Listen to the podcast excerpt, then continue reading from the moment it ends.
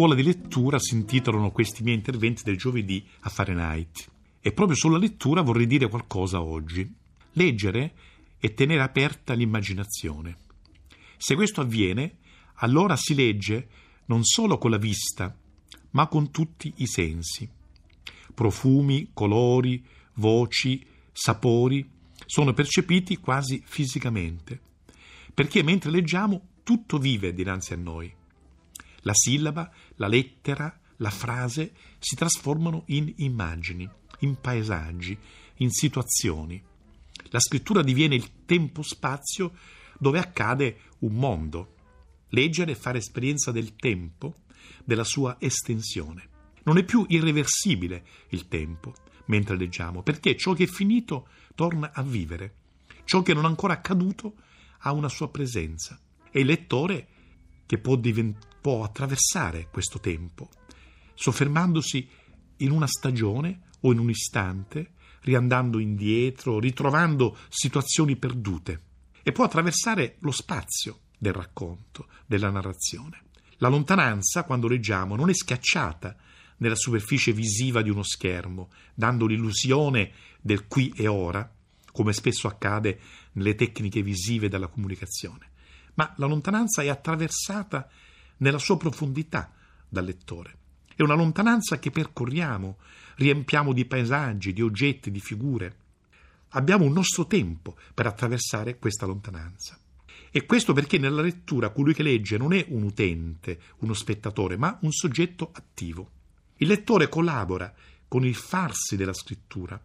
La scrittura vive del lettore, con il lettore, dentro il lettore. Gli antichi interpreti, gli antichi esegeti medievali dicevano che la scrittura cresce con i lettori. Una bella frase, scriptura cum legentibus crescit. La scrittura cresce con i lettori.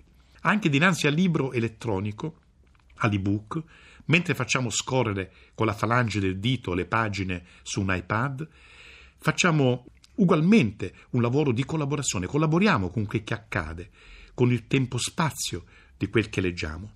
E non solo nel senso che diceva Sartre, cioè che un libro non esiste se non c'è uno che lo legga, ma anche nel senso che è la lettura a far vivere, a far divenire e agire un libro.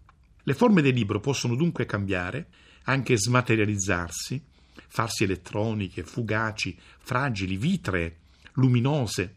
Ma in questo cambiamento di forme, il lettore nuovo sa che la sostanza interiore dell'atto proprio della lettura non cambia.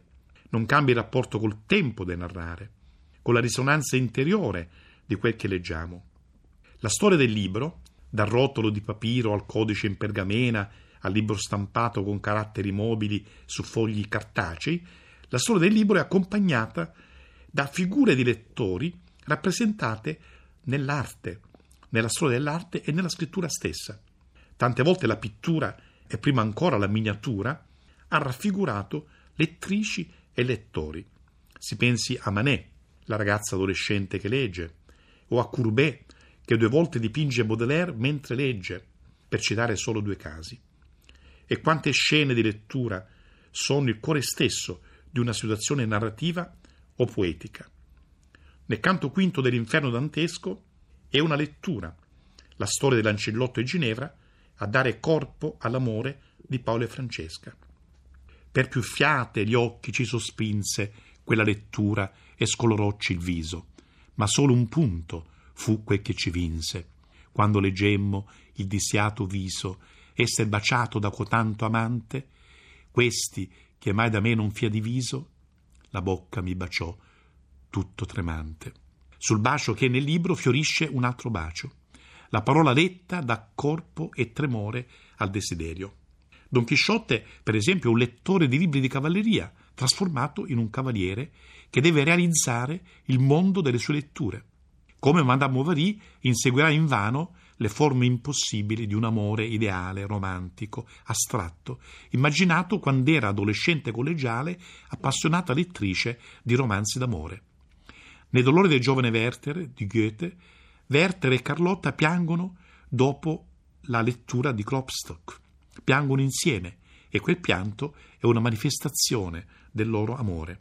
e le lettere di Jacopo Ortis all'amico saranno anche il racconto di letture portate fino all'incandescente confronto con la passione amorosa e con la disperazione politica, per non dire delle tante letture reali e fantastiche messe in scena nelle operette morali di Leopardi e nelle narrazioni di Borges. Un ragazzo che legge, un lettore di carte geografiche al lume di una lampada, apre il poema e la poesia più lunga dei Fiori del Male, Le Voyage, il viaggio. È una lettrice, Ludmilla, è personaggio attivo e presenza che muove la macchina narrativa nel più metaletterario dei racconti di Calvino. Se una notte d'inverno, un viaggiatore. Ma torniamo a noi, lettori reali, lettori di oggi. Potremmo dire che proprio la natura della nostra epoca ha reso più che mai necessaria la lettura, contro la dissipazione, la distrazione, il rumore, contro la spettacolarizzazione. Il tempo del leggere è raccoglimento, cura dell'interiorità, cura di un respiro. Leggere, infatti, possiamo dire, è far respirare l'immaginazione e il pensiero.